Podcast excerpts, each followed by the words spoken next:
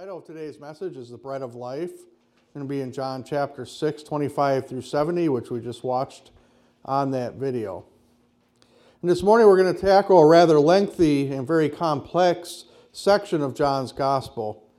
In fact, most commentators and experts in sermon preparation warn pastors don't try to do this in just one sermon because there's no way you can do it justice. This is like probably 10 sermons in there. Normally, I would agree with them, but I'm going to make one small compromise.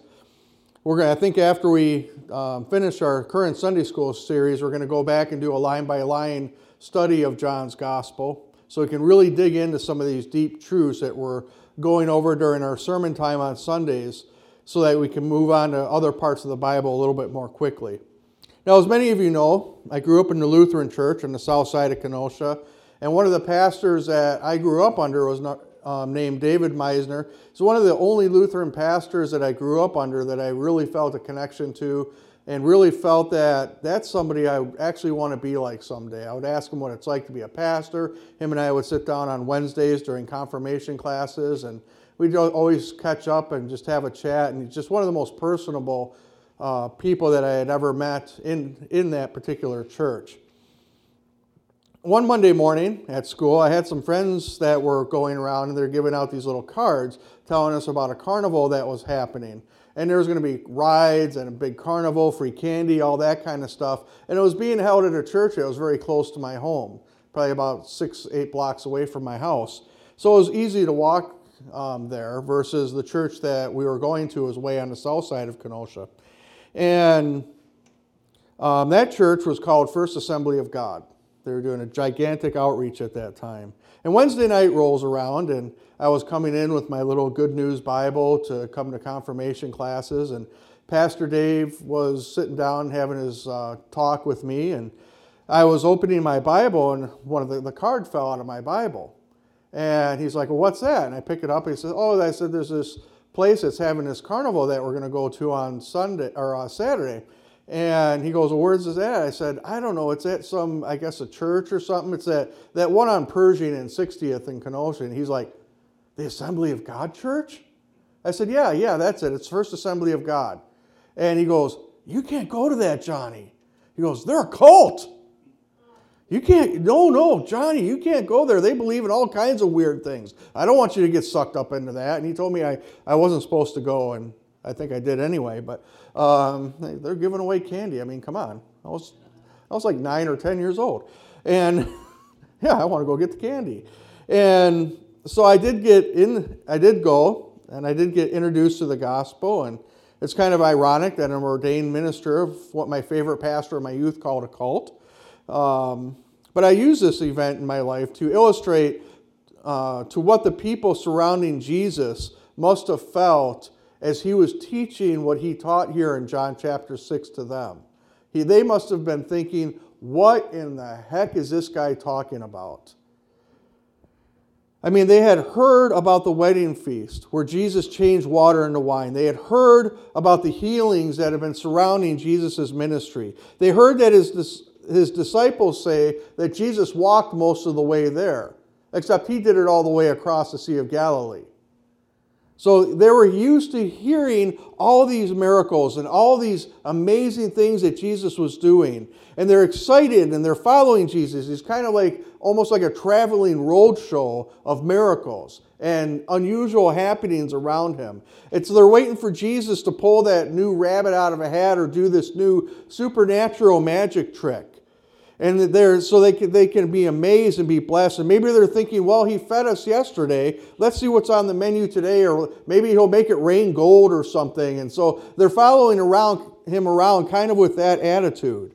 And Jesus takes a sudden turn with them, and he goes from this um, traveling miracle worker and changes back into teacher and rabbi and decides to use all these miracles he's doing to teach them a deep spiritual truth. To paraphrase what Jesus initially told them, he said, Look, you're following me for the miracles, to get something that'll satisfy your flesh, but you're missing the point. And in verse 27, he says, Do not work for food that spoils, but for food that endures to eternal life, which the Son of Man will give you. For on him God the Father has placed his seal of approval. Let's pray. Father God, we just thank you, Lord, for this section of John's Gospel. And I ask, Lord, as we go through it this morning, that you will help us to understand all the deep meaning that you have that you're trying to share with the people. That we are not a people that run after you just for what you can give us, but we love you for who you are and what you have done for us. Father, I ask this in your name. Amen. Now, as we read the crowd's response to that, I don't think they understood a thing Jesus was saying. You can see that by their questions. You can see that by their sarcasm. You can see that by some of their hostility to the way that they were reacting to him. Maybe they were thinking, well, he's talking about us working. So maybe this is the point where we have to pull out our wallets and break out our checkbooks and give something toward his ministry. Maybe, maybe that's what was on his mind. So they bring a question that be, brings us to our first exploration of these verses and that is in verse 28 when they ask, What must we do to do the work that God requires? Throughout the gospel, this is a question that is repeatedly asked by people. If you remember the story of the rich young ruler, the rich young ruler comes to Jesus and says, Good sir, what must I do to inherit eternal life? And Jesus asks him, Why do you call me good? And they go through this conversation that ends with Jesus telling him, If you want to go to heaven, then you must sell all you have and give that money to the poor. And it said that the rich young ruler went away sorrowful that Jesus asked him to do that. Jesus hits him right where that young man's heart was truly fo- uh, focused. He had to give up that which was most precious to him in order to receive eternal life because his riches were a block to him ever coming to Jesus. And Jesus said the same thing to his disciples in Luke 14. this is one of those hard sayings of Jesus. If anyone comes to me and does not hate his father and mother, wife and children, brothers and sisters, yes, even their own life, such a person cannot be my disciple. And who does not ever, who does not carry their cross and follow me will not be my disciple.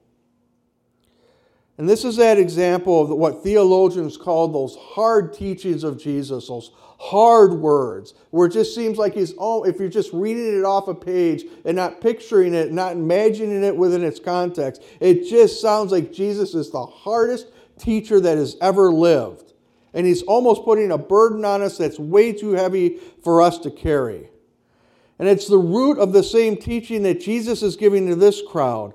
So he puts his answer to them in context. Jesus answered them that the work of God is this to believe in the one that he has sent.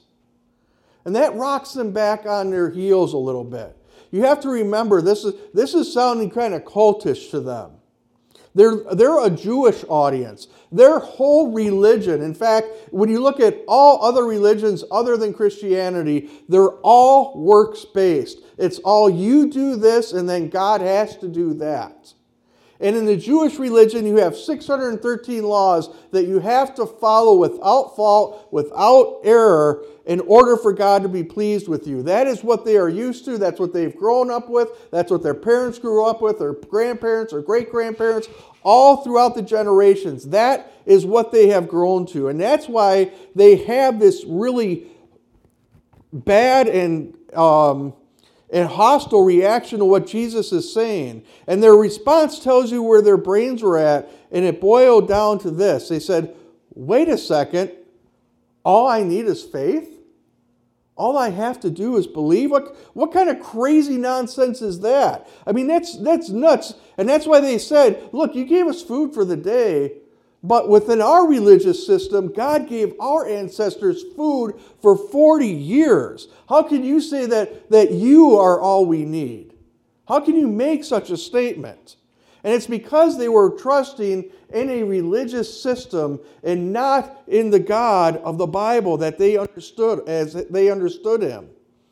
And I don't know how many people you've ever tried to talk to who are steeped in religious systems All of us probably know a few people that are, are very, very Lutheran or very, very Catholic or very, very Methodist. I mean, they just ooze the religion out of them. And I'm not talking about Christianity as Jesus founded it. I'm talking about well meaning people that form a system of belief and usually around one or two doctrines, and they really stick with it. It's kind of like running into a Catholic that's really into Mary. I, I used to work with a woman. She said, My devotion is to Mary. I said, Well, you're in trouble. I said, Your devotion has to be to Jesus. Oh, no, no, no, I believe in Jesus, but I'm devoted to Mary. I was just like, I, we had many interesting discussions. An example of this, besides the, the Mary thing, would be the Seventh day Adventist Church. They focus so much on putting the legalistic doctrines around that Sabbath day that they miss the central point of what Jesus is saying. And it's the same thing that's going on in these Jewish people. Jesus said, I am the bread that came down from heaven. I'm all you need. I'm all you should trust in. I'm all you should desire. It, they who believe in me will never hunger and never thirst for anything again. That's John's inspired version, by the way. Just paraphrasing what Jesus said. But the religion, religious person cannot and will not see that. And the re- reason why many religious people, some people who are so devoted to this one teaching or, or so devoted to this one um, idea, they can't, the reason they can't see it is because within their heart, if you were to dig way down in there, you would eventually find the echo of Frank Sinatra's song, I Did It My Way. They have that pride in their way, and their belief, and in their way of understanding. They're really saying with it's my effort, it's my works, and that is the reason that God is blessing me. And the religious person will always point to themselves, always point to their obedience, always point to their knowledge, always point to something that is going on in their life as a reason that God is blessing them. And what that leads to is one of two cancers that I see within the body of Christ in the Western world, and particularly here in America. The first one is an easy belief system. You pray a prayer one time in your life, you're saved, you're going to heaven. It doesn't anything else you do after that point doesn't matter. That's easy believism is what I call it. The second cancer is the one that we're seeing here in the scripture today. And that's what we call a prosperity theology. It's one that says it's my work is why God is blessing me. And the proper definition of a prosperity preaching or prosperity theology is actually closer to that of Indian karma than it is to Christianity. It's saying, as long as my good outweighs my bad, God is going to bless me. It's completely dependent upon my works and my work toward God's kingdom, and that is how He's going to bless me. And I was watching recently one of the kind of quote unquote Christian TV stations out there, some of them on cable. I used Christian a little bit loosely. The person speaking said this to his audience. He said, If you give to this ministry to see God's kingdom grow and flourish, it's like you got God in a headlock.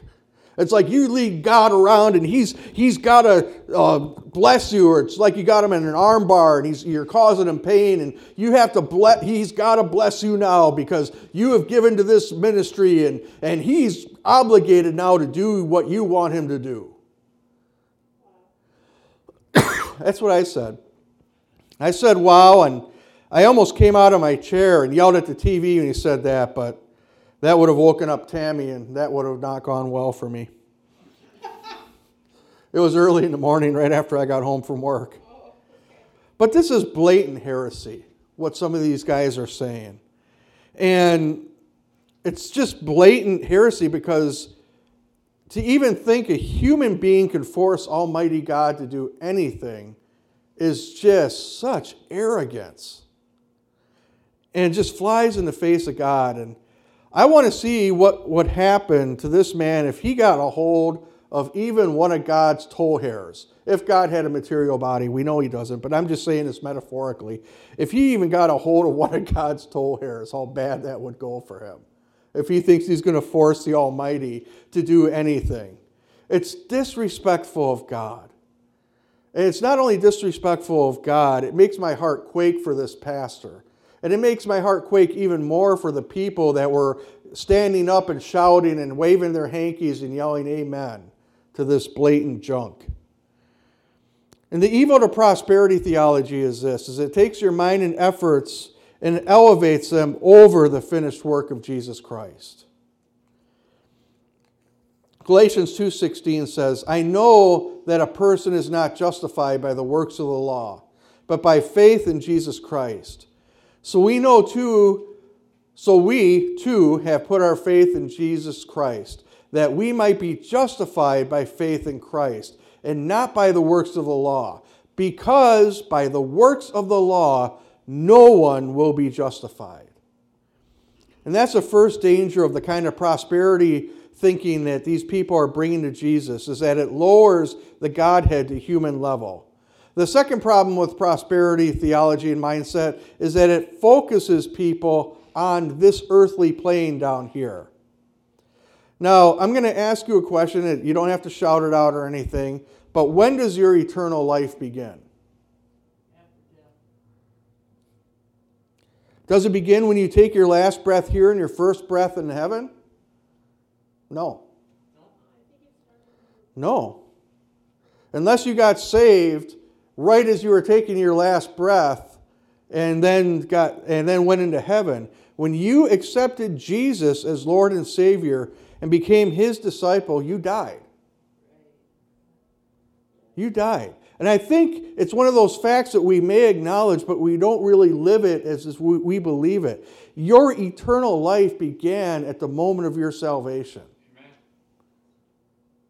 You are existing in your eternal life right here on earth as Christ's ambassador. I sometimes think that Christians should buy their tombstones when they get saved and not, after, and not their family buy them after they die. And they should put on their tombstone their date of birth and then their date of salvation is their death. Right underneath that, they have their date of salvation and a dash that doesn't end. Because that would be an accurate tombstone right there.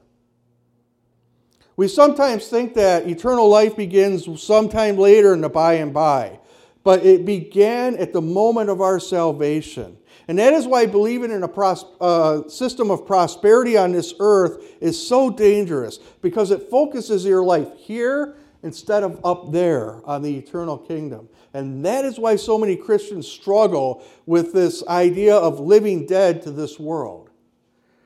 Jesus makes this point. He says, I am the bread of life. Your ancestors ate the manna and the bread in the wilderness, yet they died.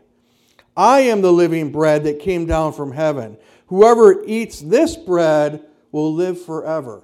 Jesus is saying, Look, I'm everything you need. You don't need the bread of this earth as much as you need this bread from heaven. When you come to me, you are not existing in this earth as you once did, where everything, all your pleasure, all your sustenance, everything you eat, everything you drink comes from this earth. He said, I am what you need now. If you are born again, you're, you're separated from the things of this earth on the spiritual level. I am going to be your sustenance now. And that leads us to the next part of our message, is what true Christianity looks like. The scene has switched here. Jesus is now teaching in the synagogue or the church of his time, and he's being allowed to speak. And Jesus tells them and us, his true followers, what true followers of him should look like. And if you want to get into a very heated argument with a Muslim or Jewish person, read this part of John to them, especially verse 53, which we begin with here. Jesus said to them, Very truly I tell you, unless you eat the flesh of the Son of Man and drink his blood, you have no life in you. Whoever eats my flesh and drinks my blood has eternal life, and I will raise him up on the last day. For my flesh is real food, and my blood is real drink. Whoever eats my flesh and drinks my blood remains in me, and I in them. Now, this would not be the verse I would lead with if I was witnessing to somebody. This is not the verse that I would start with. I mean, unless this kid is goth and wearing a Twilight t shirt Twilight's a movie series about teenage vampires. This is probably not the one I would lead with. So I could understand why the Jewish audience was getting really, really upset about this. In fact, there's an entire movement within Christianity that believes this about communion that the, with the blessing of the priest, the bread and the wine actually become the physical body and blood of Jesus. They believe it so much that in the older churches of that movement, the people who still follow the Latin Mass, they actually have a plate underneath you when they give you the um, bread, and uh, they put the same plate underneath you when you drink the cup to make sure that any none of that spills onto the floor because it would be disrespectful to Jesus to dump him on the floor. That's how much they believe in this. But that's not what Jesus is saying here. Are there definite allusions toward what we celebrate during communion in Jesus' words here? Absolutely. Communion is a, a, commemoration and remembrance of what Jesus did for us by sacrificing his body and spilling his blood to satisfy the Father's justice regarding sin. But that's not the central point of what Jesus is saying here. Jesus is saying here, look, you guys want me to make your life better here on this sin ravaged earth. That's like giving you a comfortable mattress for your prison cell and still locking you in a prison. Jesus is saying, I'm going to give you my life so that you can experience a new life while you live on earth. And it's going to be very similar to the life you enter into into heaven. If you're constantly feeding on me, if you're constantly eating of my words, if you're constantly eating of my spirit, you're going to, heaven's not going to be a lot different from you other than all the evil and hardship will be removed. You'll be very comfortable in heaven. He said, Not only am I going to lay my life down in sacrifice, but I'm going to come and live in you through the Holy Spirit to be that nourishment that you need for this kingdom. Let me illustrate this a little bit. If I take you out to Trempealeau right now, take you out at the end of one of the locks into the middle of the Mississippi River, and I tie 100 pounds of lead weight around, around your waist and toss you over the side, what's going to happen? You're going to go straight to the bottom, you're going to drown, you're going to die.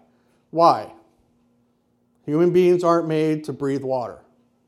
That's just the way it is. But what if I gave you a scuba tank, wetsuit, flippers, and a mask? Are you going to be able to survive that, at least for a little while? Yeah. We have a nice time looking at the fish, seeing the boats flying around over the top of you. You're going to be able to survive that a little bit. You'll be able to exist in a realm that you would normally not be able to survive because you have a life support system to exist within a realm that would previously kill you. This is an example of what Jesus did for us. If any of us prior to salvation were immediately raptured into God's presence, we'd be vaporized under the incredible weight of God's glory and His holiness. You remember that not even Moses could see God's face and live. He told him that. You can't see my face and live. You do not have what it takes to exist in this realm right now. But now, under Jesus, as we believe in Him, He covers us with Himself. The sinless one becomes our life support so that we can enjoy heaven and exist in God's realm. That's pure Christianity. And that thought is expressed in the hymn by Robert Lowry What can wash away my sins? Nothing but the blood of Jesus. What can make me whole again? Nothing but the blood of Jesus. Oh, precious is the flow that makes me white as snow. No other fount I know. Nothing but the blood of Jesus. That is what we need to see, say amen to. If you're trusting in anything else to save you, you're doomed and on your way to hell. It's only by the blood of Jesus. If you're wondering if you're actually saved, we're going to finish this morning with a small litmus test of your salvation. When I'm training somebody as a new paramedic and they're just not getting something that they should know, I ask them the question, Where's your brain? Where's your brain at right now? Because what are you actually thinking about right now? What's the mental block that exists that's getting in the way of you receiving the correct information and be able to react and perform it? And for Christians, where your brain at reflects who's in charge. Are you earthly minded or are you heavenly minded? And heavenly minded is the proof of true Christianity. In verse 60 of John chapter 6, he says, On hearing it, many disciples said, This is a hard teaching. Who can accept it? And aware that his disciples were grumbling about this, Jesus said to them, Does this offend you? Then what if you see the Son of Man ascend to where he was before? The Spirit gives life. The flesh counts for nothing. The words I have spoken to you, they are full of spirit and life. Several years ago, probably about 15 years ago now, I had a really bad partner at work. And it was the kind of partner who would do everything against the rules, break every policy of the company, and then when he got caught, would either lie his way out of it or try to shift the blame on me. And I wasn't the only one who didn't like them, but anyone, anytime I needed to do a trade um, for somebody else to work with them, they didn't want to trade with me because they didn't want to work with them. And, and whenever somebody else was forced to work with them, they had the same report about this guy. And I remember being so frustrated one morning in prayer before I went to work. And I was crying out to God how much I didn't want, really want to work with this guy for 24 hours and wondering if I should call in sick just to give myself a break from him. And after I prayed that way for a while, I heard the Holy Spirit quietly say, Do you think it's a mistake that He's with you? And I'm like, well, What do you mean, God? It's a, Pam scheduled us together. She hates me. He said, No, son, this man needs me. So I arranged it so he's with a pastor for 24 hours at a time. And the pastor I put it with him is complaining that the sinner is sinning. Instead of telling him about the salvation that is available through me. So, yeah, there was a little bit of repentance there. I was so worried about my physical comfort and emotional needs that I never considered that he was with me for a reason. I was not being heavily minded. So, let me give you a homework assignment for this week. Let's all stand. Let's close our eyes just, just a moment. And I want to ask yourself what or who is your biggest problem in life right now? And if you can't think of one, ask God. He'll let you know.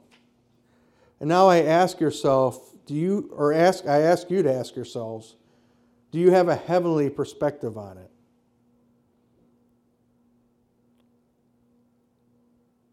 Having a heavenly perspective would be bringing the power of the resurrection of Jesus Christ to that situation? Or are you trying to resurrect your old nature to deal with this problem? That's why Jesus is saying his blood is real and his flesh are real food, and his blood and flesh is real drink. Because he knows that if we, as his followers, are trying to exist on anything else, then both the kingdom and its citizens suffer, and the gospel witness that we're supposed to be living before this world is tarnished. So I would ask, what is your perspective this morning? Because this is exactly why Jesus spent so much time focused on this in, chap- in John chapter 6. He needs to be your very food. He needs to be your very drink. He needs to be the source of all of your thinking, of all of your emotions, all of your wants, and all of your desires. It has to be focused on Jesus. And Father God, I just thank you, Lord, for this very hard and lengthy portion of your scripture. And I ask, Father, that you help its truth this morning permeate into every part of our lives. That it will judge the thoughts and attitudes of our hearts that it will bring our earthly perspectives into a heavenly perspective. so that we can view this world through your eyes and not through the tarnished eyes of our flesh. Lord God, I just bless your people now, and I ask, Father, that you help them to lift their eyes and see where their help comes from. Because as we continue to remove our trust and remove our eyes from the things of this earth and place them on you, we will know the joy of the Lord. And that joy is contagious to all the problems that exist in our lives. So I bless your people now, and I ask, Father, that they take the words of, these, of this scripture and, and bury it in their hearts and live it out through the world that you have called them to, Lord. Father God, I thank you. I thank you for your word this morning. And I ask your blessing to be upon your people. In Jesus' name, amen.